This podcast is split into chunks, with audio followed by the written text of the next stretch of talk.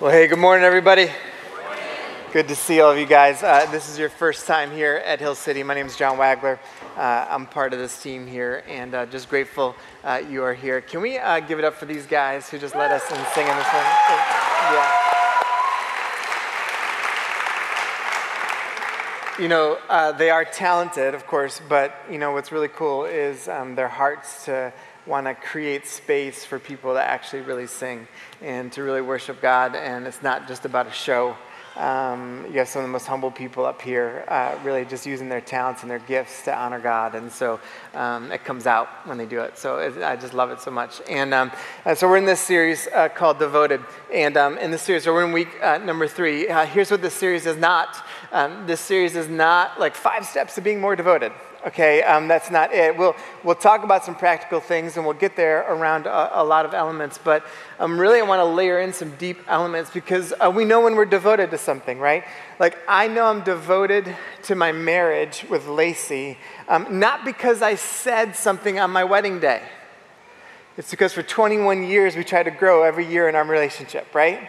And so we, we try to like we're devoted to it. We are devoted to one another. So, so even just when we went, when we walked down the aisle, right, and I saw her come down and everything, it's like beautiful moment, everything. You go through all your vows, and, and those are beautiful, beautiful moments of who you will be in, in a marriage of years to come. But guess what? It doesn't mean you're devoted. It's like, it, no, that comes out in your actions. So you can actually say, uh, yeah, yeah, yeah, I, I'm, I love this Jesus, or I believe in Jesus, right? But it doesn't mean you're devoted.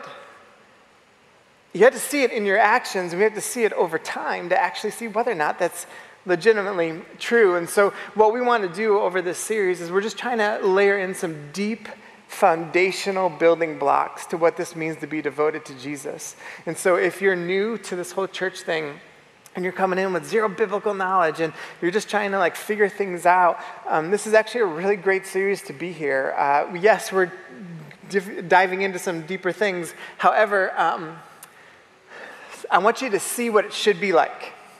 I want you to see and feel like what, what it should be like to, to follow Jesus and what a grouping of believers should look like and talk like and act like and everything uh, together. And so that's what it's been about. You know, when the early church movement started, um, all of the believers on the front end uh, were, were Jewish, um, in, like right in the beginning. Um, they were, they're all Jewish. And so um, here's the thing about why we so often, and we'll do it again today, and, and, and if you guys have been around for a long time, you, you know that I do this a lot, but the reason why we tie so much of what Jesus did and what he taught and everything back to the Old Testament and back to things that were said and, and some of the language that's used is because it's part of the story of the Jewish people. It's part of the story of God's, God's people. And uh, if you're missing out on some of those things, and it's okay if we didn't learn them on the front end, but when you miss out on them, you miss the depth of what our whole faith is about. So even when we start talking about the gospel, and it's like, man, if when we're talking about the gospel and we don't have something tied in to the story of Israel, we're missing out on something significant with the story of the gospel.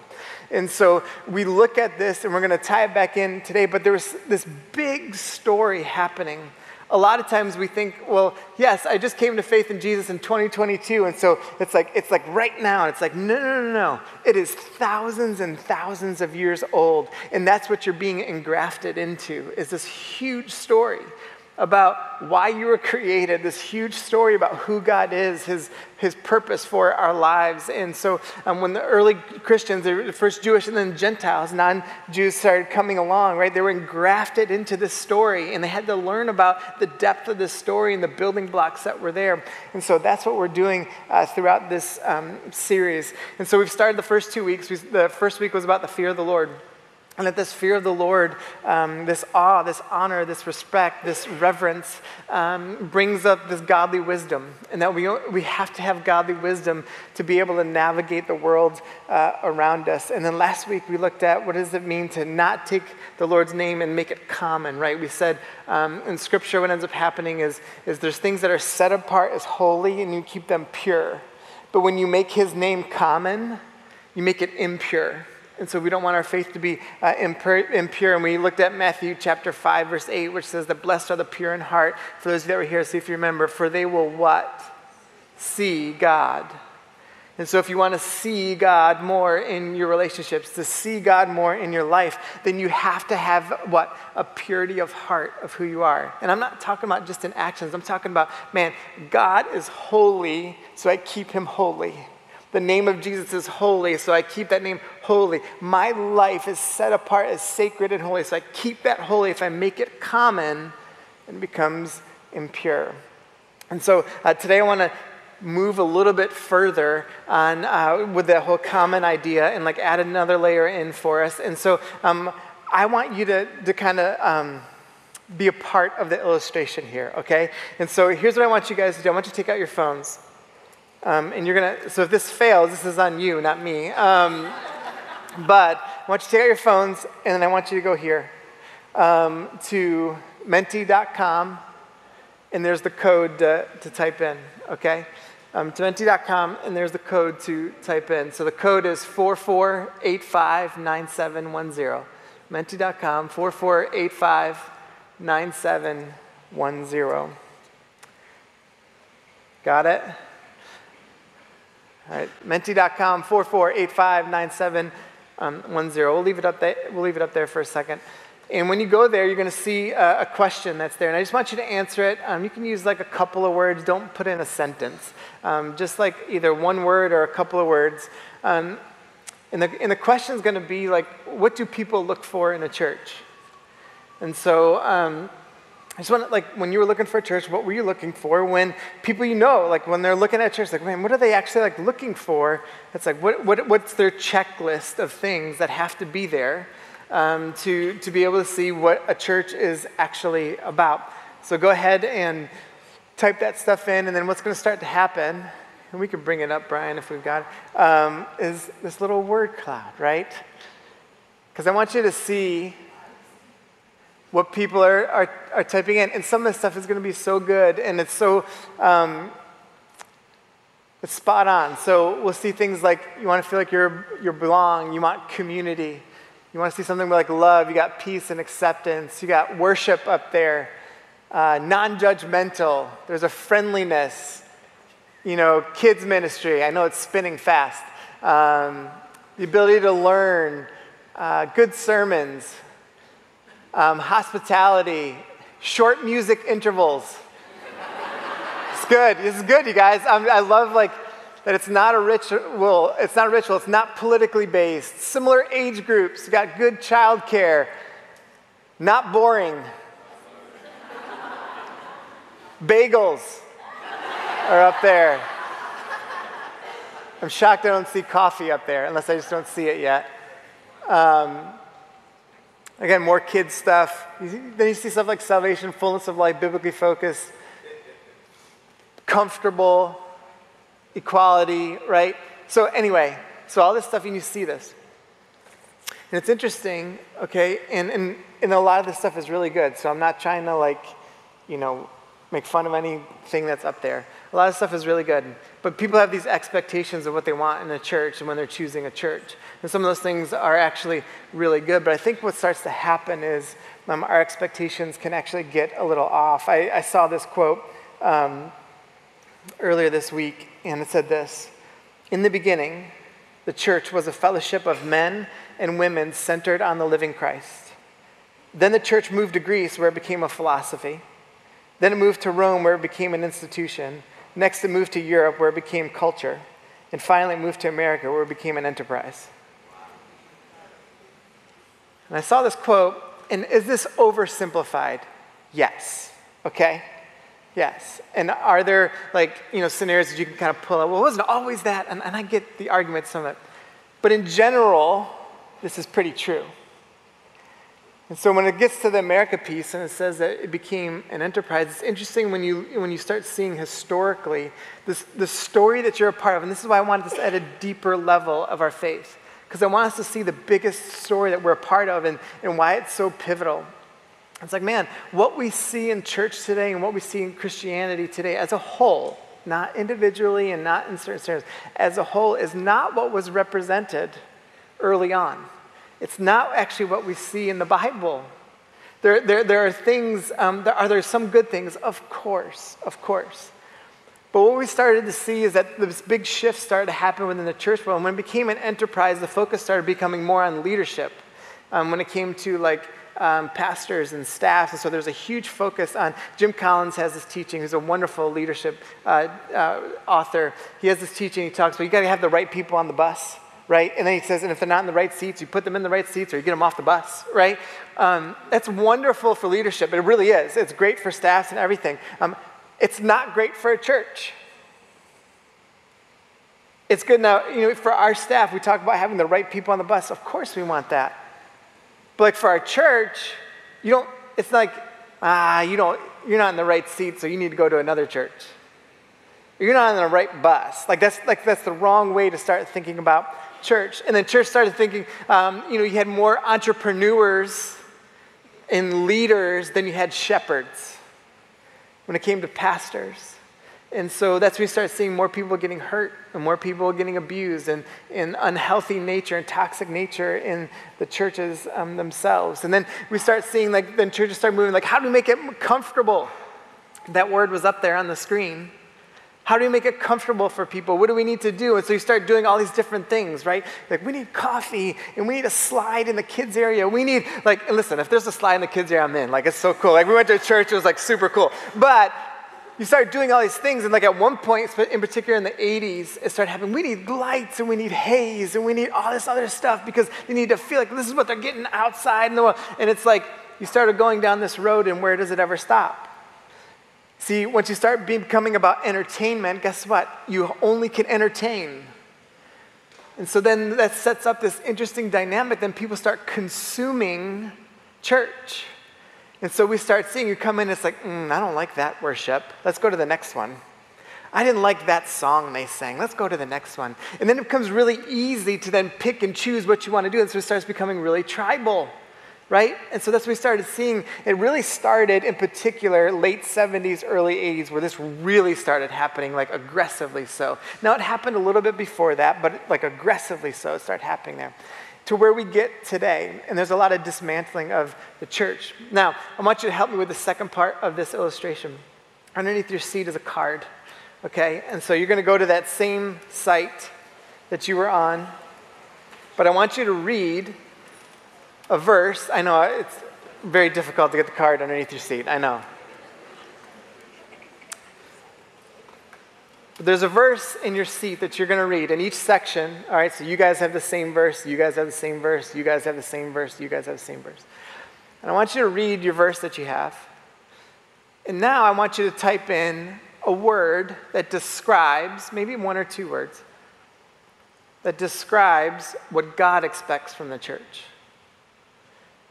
I want you to type it in so when you go back to the menti.com site and you look at there's going to be a second question there, okay? There'll be a second question. And I want you to describe what does God expect from the church compared to what we expect or what we look for in a church?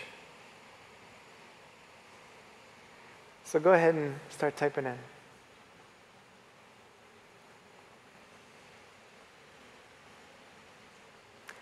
So here's some of the things we start seeing. And some of them will overlap. Be strong, encouraging, accountability, love, forgiveness, compassionate, gratefulness, building one another up, selflessness, unity, to walk in love, to be devoted, to be like Christ, a fragrant offering, discipleship, considerate worship, peace of Christ a humility, a purity. We have all these things that start happening. And it's like, you know what we don't see? We don't see kids' ministry up there. We don't see a really great worship team. We don't see, you know, man, our youth group has to be the best in Richmond. We don't see, I hope they have great coffee. I do want to slide though, still. But we don't see some of these things that people look for on the front end. And so I wonder, I wonder if maybe our expectations have gotten a little off. And listen, if you're looking for a good kids ministry, we have one. We have a great youth ministry too. And we care about those because we care about our kids and our students. But man, sometimes people be like, well, this one's better over here. And it's like, yeah, but what are you teaching your kids bouncing around so much? What, you, what about being committed and devoted to a community? Like, what are you really looking for in a church, and, and what do they do? Which one has the James verse? One of you guys have the James verse? I don't know which one. You guys the James verse, right? It's like talking about like helping widows and orphans. Like, do we, pro, do we approach a church like, hey, can we talk about how you guys help widows and orphans? And so our expectations can get a little off. And, and I wrote this down this week. I said, if we don't understand expectations, our relationships will be defined by immaturity and conflict. This goes for your, your just human relationships, but this also goes for your relationship with Jesus. If you don't understand the expectations of what it means to be a follower of Jesus and what his church is supposed to be, at best, at best, you'll have an immature relationship. At best. At worst, you're going to be in constant conflict. And so I think it's really important then for us to take a step back and start understanding um, what some of these expectations really are. And so um, we're going to look at 1 Corinthians 3. And um, I love this passage so much for multiple reasons. But I want you to see as Paul, this guy Paul, he's writing this letter to the church at Corinth, and they're, uh, they're pretty new in the, in, in the following Jesus scene. Um, they've been around for a little bit, but Paul has been a part of their community, and he's trying to write this letter to them to, to help them grow in their faith and to help them be truly devoted to, to following Jesus. And so he starts in 1 Corinthians 3, and he says this. He says, Brothers and sisters, I could not address you as people who live by the Spirit, but as people who are still what? worldly. He's like, and I, and I want you to remember, he's like, I can't address you as people who live by the Spirit yet. Because you're still pretty worldly. He goes, You're mere infants in Christ. I gave you milk, not solid food, for you were not ready for it. Indeed, you are still not ready. He says, You are still worldly. Meaning, you're saying you're doing this Jesus thing but you're just sipping on milk. You got a little sippy cup, right? And it's like, do you want some chicken? And it's like, no, I got you can only drink milk, okay? And, and he's like, I can't give you that stuff yet. It's like you're, you're still in your sippy cup. He says, For since, look at this, there's jealousy and quarreling among you, are you not worldly? He says, Are you not acting like mere humans? For when one says, I follow Paul, then another one says, I follow Apollos, are you not mere human beings? And he's like, Look at how you're acting. Look at how you're talking. You're saying you're a Christian, but hold on a second. There's jealousy and there's fighting and there's division and there's conflict, and you have all this pride and say, Look at me, this is who we follow. I'm putting in this, I'm in the Paul camp. I'm in the Apollos camp. And Paul's like, Nuh That's what humans do. Humans get tribal. Humans try to put themselves in a camp. That's not what we do. Whose crew are we a part of? Jesus. And he's like, if you're going to start putting yourself in a category, I'm a progressive Christian. I'm a, I'm a, liber, I'm a liberal Christian. I'm a conservative Christian. I'm gonna do, if you're going to start putting yourself in, the, in that category, guess what you are being? Immature and worldly acting like a human being. And Paul is like, that's not what happens. That's not what we do. That's not what it means to be mature in Christ. Here are four signs of compromising our faith, because here's what we start seeing what Paul's addressing. He's like, we're compromising our identity. There are expectations that are set, and we start to compromise in those expectations. And so here's what it looks like there's jealousy. There's jealousy within uh, a grouping of Christians. There's jealousy within the church. There's jealousy between um, one another. Um, you, you, can see it through comparison. Um, you can see it through competition. You can see it through being like power hungry, right? I want what they have. This can happen with pastors a lot, actually, and church staffs a lot. You could be like, no, well, they, we're a better church than they are. How, how come they're bigger than we are, right? Like stuff like that. But it also can happen within congregations of people. It happens um, through division um, we start seeing like this kind of tribal element. And kind of the four main areas that you see of division within the church are political, generational, economic, and racial. Those are the four typical ones political, economic, generational, and racial.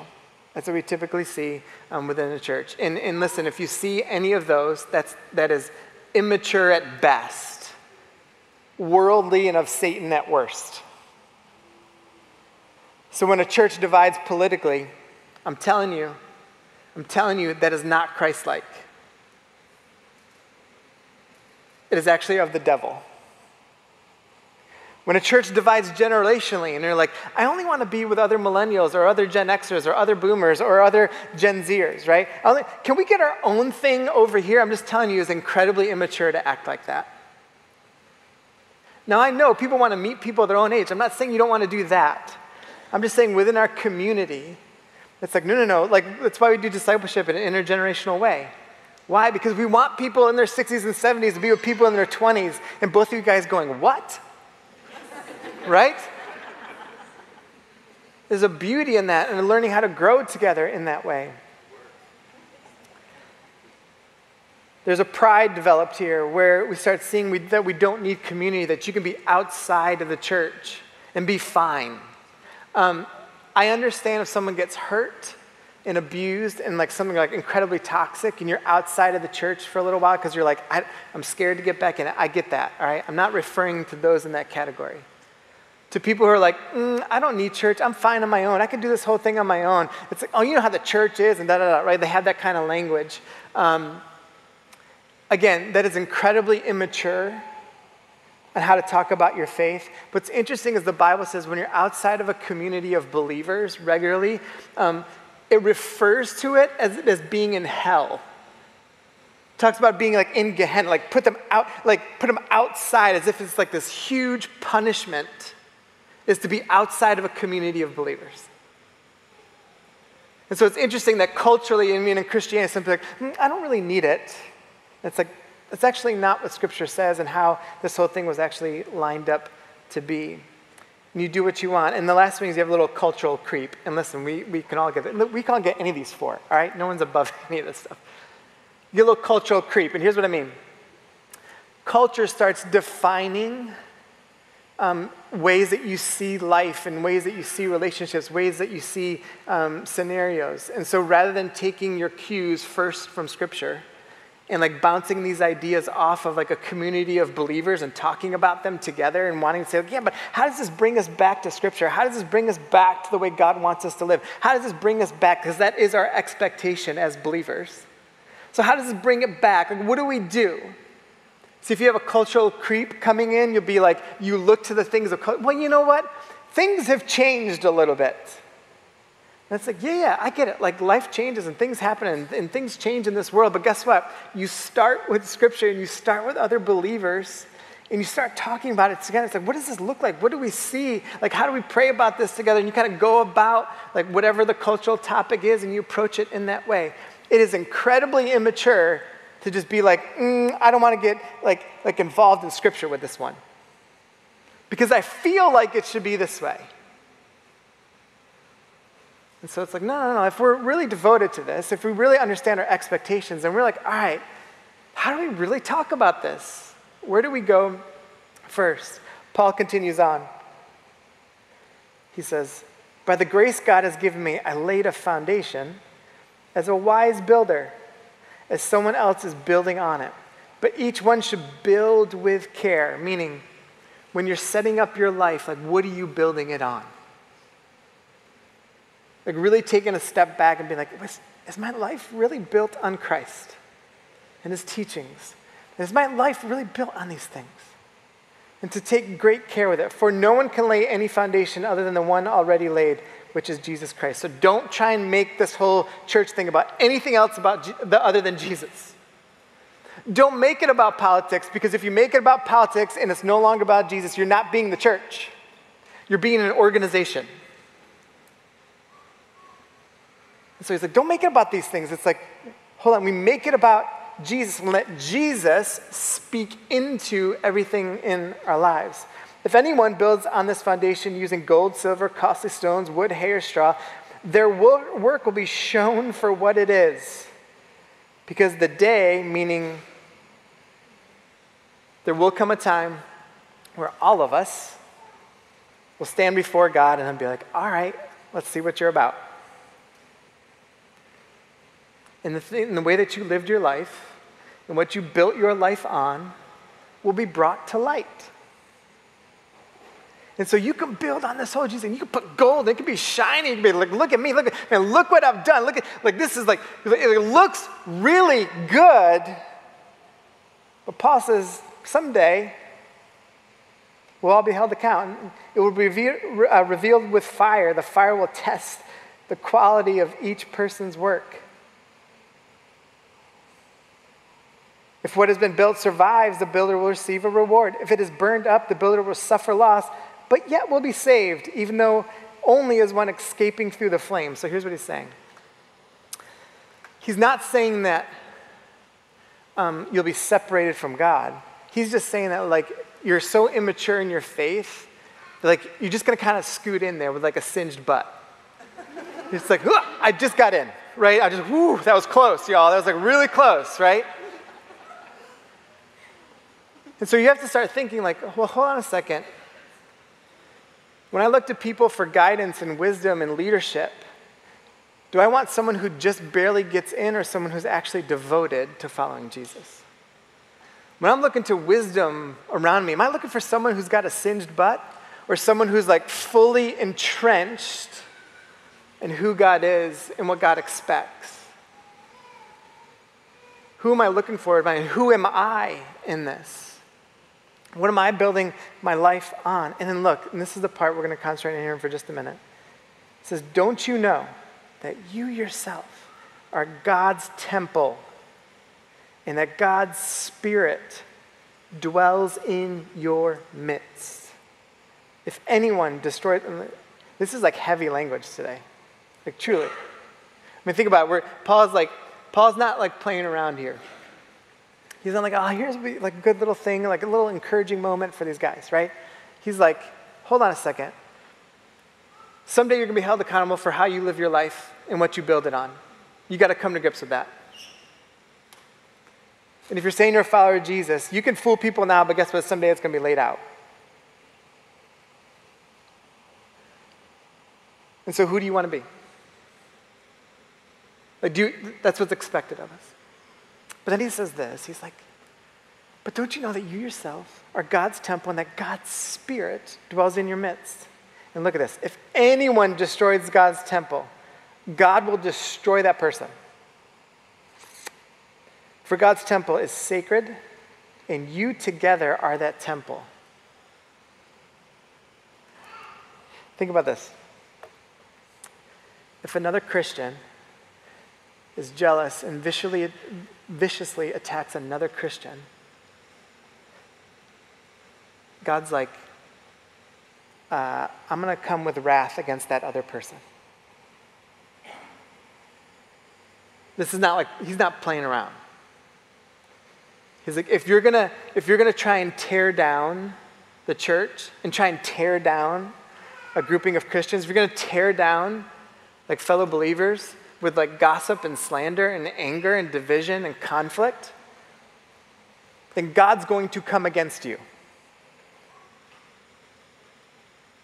That's not light. It's like this is this is how serious all this stuff is. And so do you want to like take it that way?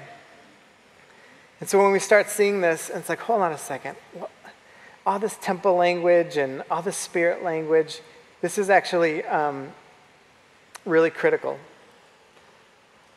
And I want to just like give you guys like just a little brief look at this because when, when Paul says that you are God's temple and that the God's Spirit dwells in your midst and in you and in me, that's not something to just play around with, okay?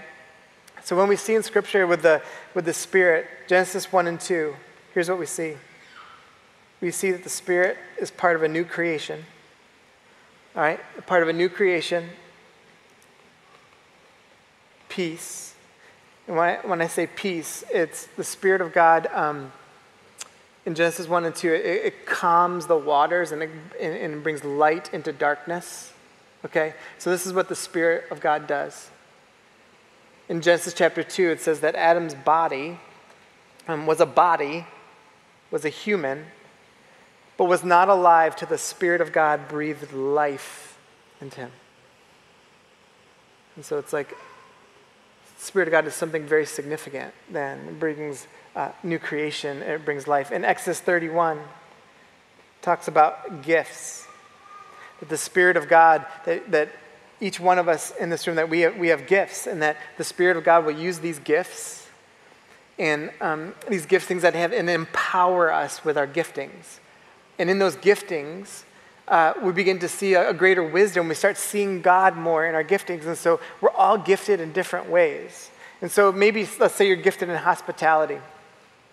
It's like when, when the Spirit of God infuses your hospitality, you don't just welcome people into your home and have like a nice party. Is that God begins to use your hospitality in so many different ways that you begin to see God and people differently. You see God differently in those situations. When someone comes into your home, it's a whole different feel. And I'm like, man, they throw a good party. It's like, no, there's something different about what happens when I'm there. There's something with it. And that there's these giftings that become empowered. In Ezekiel 7, and we actually just sang a part of this. We talked about uh, bones into armies.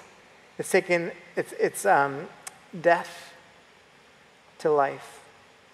All right, so a resurrection element that we begin to see that, man, when the Spirit of God begins to work, that there's this, wants to resurrect what is dead in us. What's dead in us. And then in John 20, Jesus, it's, a, it's the passage where um, Jesus looks at his disciples and says that he breathed on them and they received the Holy Spirit. Here's what that meant. Up until that point, they were operating, they were, but from that point on, the, the Spirit of God began to move inside of them differently. All right? So again, there, there's this element of movement in us. All right? Of movement. So I want you guys to see that there's this through line throughout the whole scripture about the Spirit. So when so rather than reading the passage like that with Paul being like, "Ooh, cool, the Spirit of God is in me. I like that." Paul is actually saying something unbelievably deep. Unbelievably deep. He's like, Do you know what you've learned your entire life for generations about how the Spirit of God works? It is in your midst, it is in you. He's like, and listen, collectively, like you guys, you are God's temple. What is that? Why does that matter? So this is the temple here, all right? This is the Ark of the Covenant that we talked about uh, a couple weeks ago. This is the garden. The temple and the Ark of the Covenant point back to the garden, all right? They always do. And, and even the way that they're structured and made and everything, it points back to the garden in the garden. Here's why. Because the garden, again, was heaven on earth and the presence of God.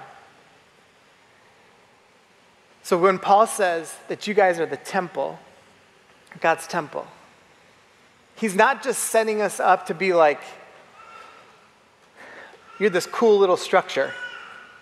He's saying that you guys are God's temple. And here's what this means you house the presence of God that you guys collectively, as believers, are supposed to be heaven on earth, and that when people encounter you, they are encountering the presence of God. Hold on. Does this not change our expectations of what this is today? What your disciple groups are, what your community groups are, when your friends are gathering and you're a bunch of believers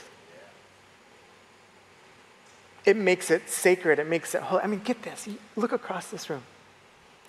Every person in this room that claims to be a follower of Jesus says that you, you are part of God's temple, that you are the presence of God, and that the very Spirit of God dwells inside of you, and, this, and that collectively, that when people are around us, guess what they, they're like, oh my gosh, that's what heaven's like.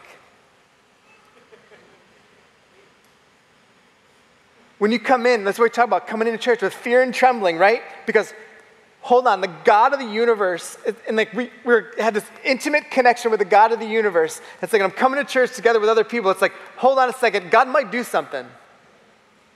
And that collectively together, there might be one person, I don't care if it's just one person, one person might be really hurting in this room. It's like collectively together, the presence of God and the Spirit of God dwells in here, man, that one person just might get it. All of a sudden, you look at another person in this room and you're like, you're sacred. Like you're, you're sacred. Your life is sacred. And I can't believe we get to do this together and be devoted to this together. And you can see why, if that's true, that's true. This is why you can't just be casual about community. And you can't be casual about like growing in your faith. You can't be casual about this whole church thing. It makes it impossible. It makes it impossible if we see it the right way, because here's why proximity to the presence of God equals holiness. That's what we see in the temple. That's what we see in the Ark of the Covenant. We see in the garden. Proximity to the presence of God equals holiness. I'm not saying you're holy and perfect. No one's that. But what the holiness really means is this right relationship with God, and that there's this wholeness that starts to happen, and that together in community, we start experiencing. So this changes the expectations of who we are. So I want you to see three big expectations of Christians.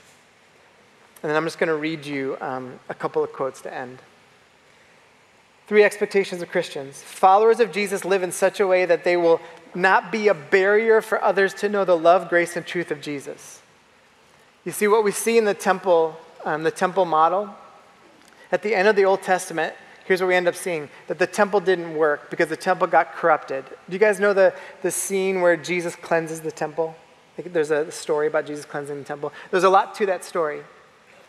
But one of the things that he's doing is, is like he's saying, like, this doesn't work. You guys corrupted it. And you're corrupting my presence. You've become a barrier from people actually getting to know the real me. And so the church then is like, no, no, we, we are never a barrier to people coming to know the love, grace, and truth of Jesus. Another one, the people who claim Jesus as their own bring heaven and earth together. Did you know that's, that's what you're supposed to do in your life? You go to work tomorrow, you run a business, you run people, whatever. You go to work tomorrow. Guess what you're doing at work tomorrow? Not grumbling and complaining and hating it. You might want a different job, that's cool. But while you have it, guess what you're doing? You're being heaven on earth in your job. Why? Because you're sacred. You have the presence of God inside of you. And that's the point. So, even as if you're a manager of people, let me just speak to you for a second. If people don't experience the presence of God in you and heaven and earth in you as a manager of people, then guess what? You are not being Christ like and you're incredibly immature in your faith. Because there's no separation in our work versus like our church life. The third thing, the life of the church shows that the way of Jesus simply wins. And what I mean by that, and we'll sing this in a second, that God does not fail. Um, I don't know if you've noticed, but the way of the world doesn't work. The progressive way of the world doesn't work. The really conservative way of it doesn't work. It's like, but God's way does. It works. It doesn't fail. In a book I was reading, um, I saw this quote. Uh, it says this The problem we currently face is not primarily political or ideological. The problem is the compromised identity of the church itself and the compromised message of the gospel. But this is what started happening. That's why I want to raise our expectations of who we are. Raise our expectations of what you think about your faith. Raise your expectations of your relationships. Raise your expectations of who you are at work. Raise your expectations of what this means gathering in here today. Raise your expectations of why you should be in discipleship. Raise your expectations of why you should care about community. Raise your expectations of, of why this should be a familiar thing and a consistent thing in your life. Because this is what God did, and this is how He established it to be. And so I did a lot of reading, um, as I've said a couple weeks, uh, about early church, and I just want to read you a few quotes. Because when I, when I read these quotes, I'm like, oh man, like this story is thousands of years old, and this is what you're a part of. I get it when people in like modern era like come like, mm, I don't know about the church thing. I get it. like what you see and everything. But this isn't the story of how, how it was. And so I want to read you um, some actual quotes and actual lines from letters from uh, the first and second century to begin to see like what it was actually like for the people closest to the early disciples. This is a letter from Diognetus, who's a Roman official um, in the mid 100s. here he is describing Christians, okay? He says they live in their own countries, but only as aliens. They have a share in everything as citizens and endure everything as foreigners. Every foreign land is their fatherland, yet for them, every fatherland is a foreign land. Yet, although they live in Greek and barbarian cities alike, as, as each man's lot has been cast, meaning they were just born there, wasn't their choice, and follow the customs of the country in clothing and food and other matters of daily living. So they didn't have like a separate Christian store right? They didn't have like a not of this world togas, you know, whatever. Like they didn't have like, like that stuff. He says, in clothing of food and other matters of daily living, he says, at the same time, they give proof of their remarkable and admittedly extraordinary constitution of their own commonwealth.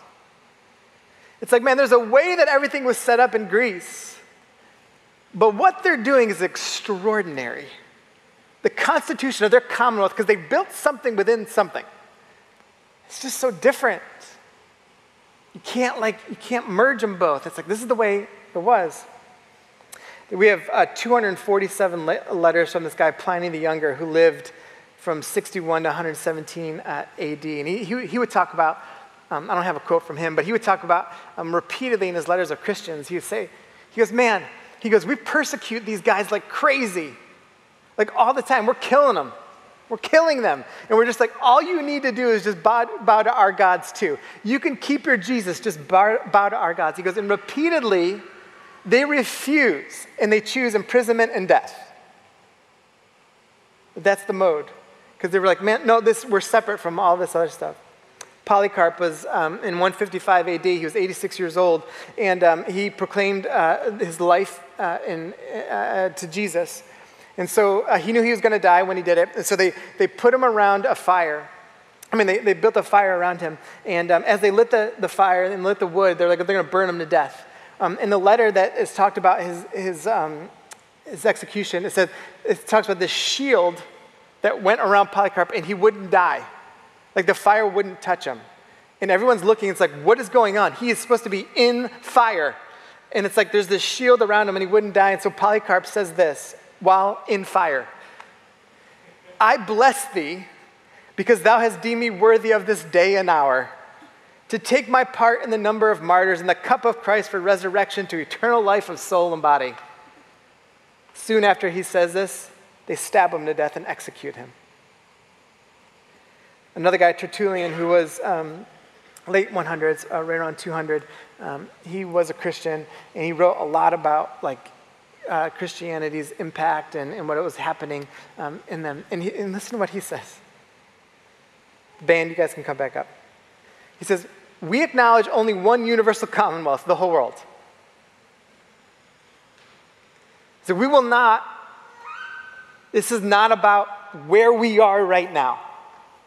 Like he would come to us and be like, no, no, you can, you can want America to like be healthy and blessed and like you can want America to be like you know, fruitful and like God honoring. You can want all those things. Yeah, yeah, yeah. He goes, but no, no, no, the whole world, the whole world for God. That is our commonwealth. He also said this, and I love this. He says, the church is united by common religious profession, by godly discipline, by a bond of hope. We meet together as an assembly and congregation that, as an organized force, we may assail God with our prayers we prayed this morning, Do we'd be like, Dear God, I just thank you for the sun. I thank you that I'm healthy today and just pray for a good day. Amen. Or do we pray with like, as an organized force, we can pray together to assail God? So I just want us to raise our expectations. What do we do from here? Come back next week and find out more. But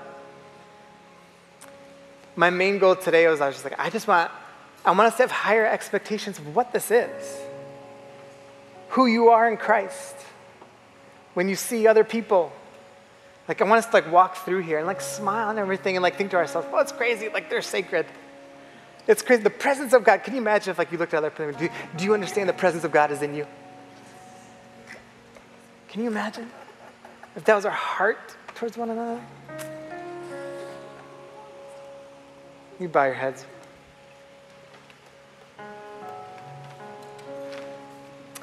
So, God, this morning, um, we're going to sing about your firm foundation and what we build our life on.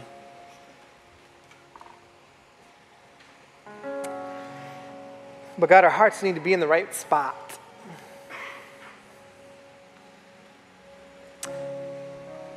And as we're just sitting here, I pray, God, that we will um, be convicted of any area where we may not have the right expectations, where we've bought into jealousy, where we've bought into division or conflict or pride, where we've allowed culture to have like a little too much impact and influence in our lives. I pray that we would not want to be immature Christians, but that we would build our life on something that is true something that is solid, something that is firm, something that will never fail. God, I pray that we will raise our expectations and have the right expectations of what this whole Christianity thing is supposed to be. And that a couple thousand years from now, when they write letters about the church, that someone will get up and read about what was going on in Richmond, Virginia, at some people at Hill City Church because, man, they just committed to it. It was a different constitution, a different commonwealth. Their lot, their lot was cast to be born in America, but man, they lived in a different way. So may our hope and our foundation be found in you. You stand and sing.